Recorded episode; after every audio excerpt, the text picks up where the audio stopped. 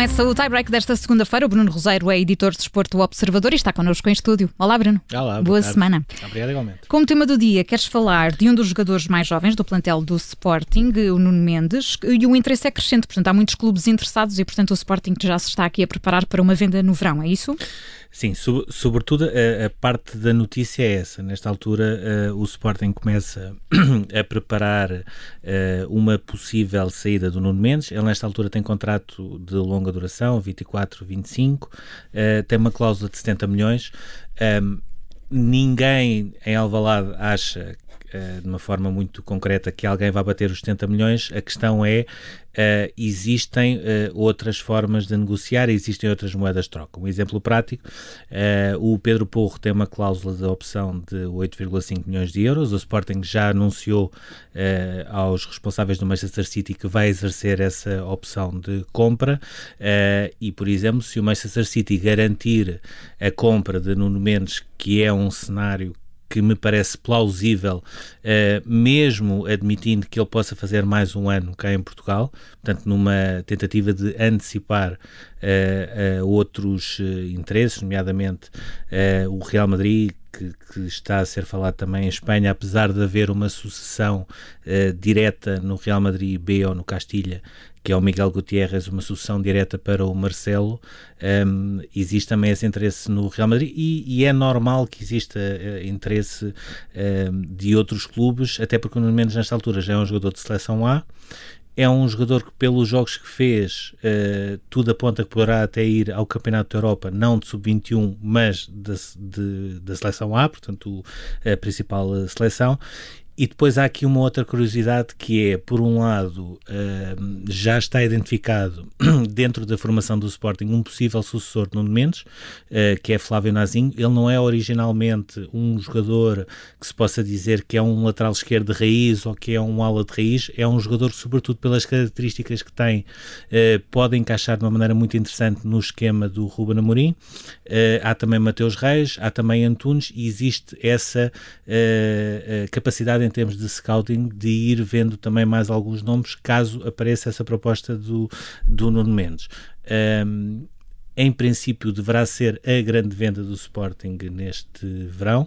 Uh, poderá também haver, ou é provável que exista, o encaixe da Liga dos Campeões grande parte desse dinheiro não será para investir no plantel, mas será sobretudo para abater dívida. E isso mostra também que, mais do que reforçar o plantel, nesta altura aquilo que o Sporting quer é ganhar sustentabilidade para a médio prazo os Nuno Mendes não terem necessidade de sair aos 18 anos e poderem sair aos 19, 20, 21, que é, eh, em termos eh, originais, o projeto de formação do Sporting uh, desde que, sobretudo, Ruben Amorim assumiu o comando da equipa. Portanto, isto vai dar que falar, nós vamos continuar a acompanhar Sim. Eh, tudo isto. O número do dia, Bruno, escolheste o 6. O 6, porque os Brooklyn Nets uh, acabaram de contratar o sexto All-Star, uh, portanto, o sexto jogador All-Star já para o seu plantel, o Lamarcus Aldridge. Ele estava no Santo António, conseguiu uh, sair, portanto, aquelas cláusulas, ele estava a acabar contrato e acaba por sair e acaba por assinar um contrato de apenas 880 mil dólares. É muito dinheiro para nós, mas na NBA é pouco, sobretudo. Uhum vai para uma equipa onde o James Harden são 41,2 milhões eh, por ano, por ano.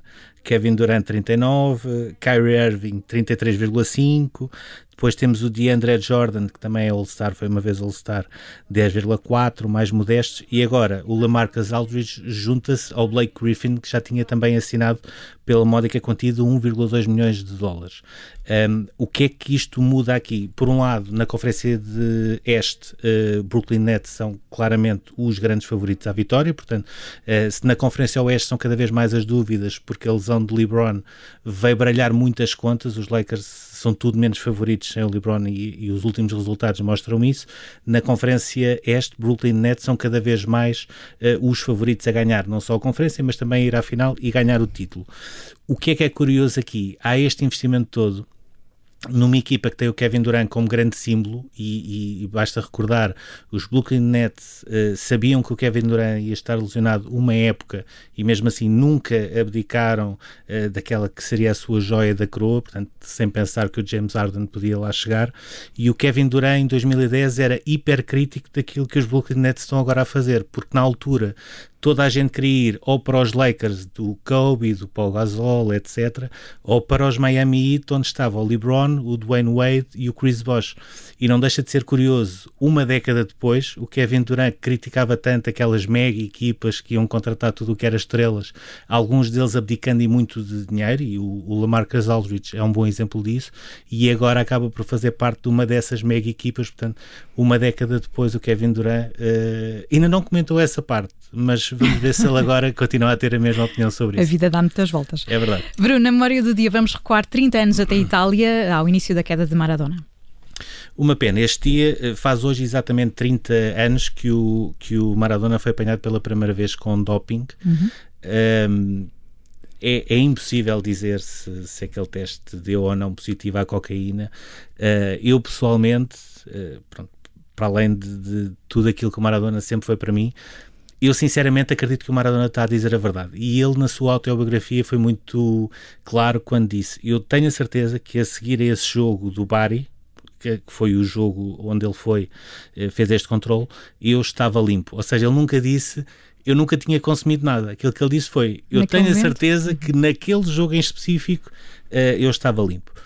Uh, houve muitas uh, histórias. O Maradona sempre teve a teoria de que a Itália nunca perdoaram a eliminação da Argentina nas meias finais do Mundial de 90, que foi um jogo em Nápoles, ainda por cima, ou seja, metade do estádio uh, diria que estava por Itália, mas não se importava de perder para Maradona.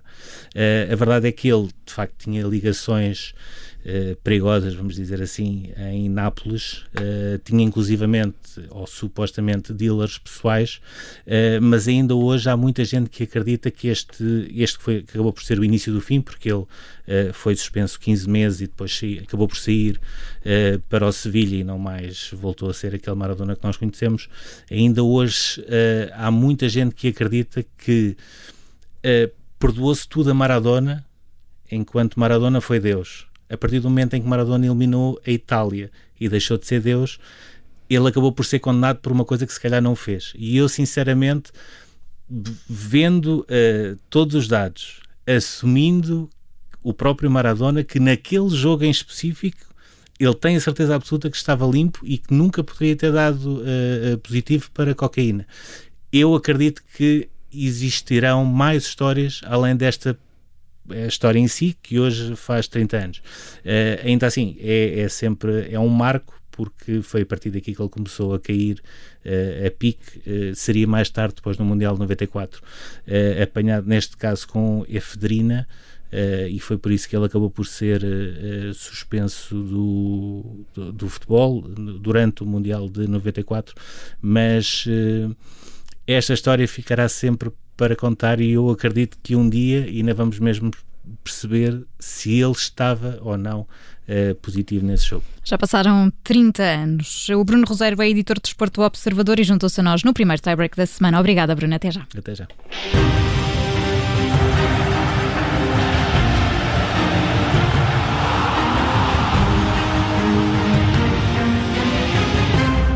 Rádio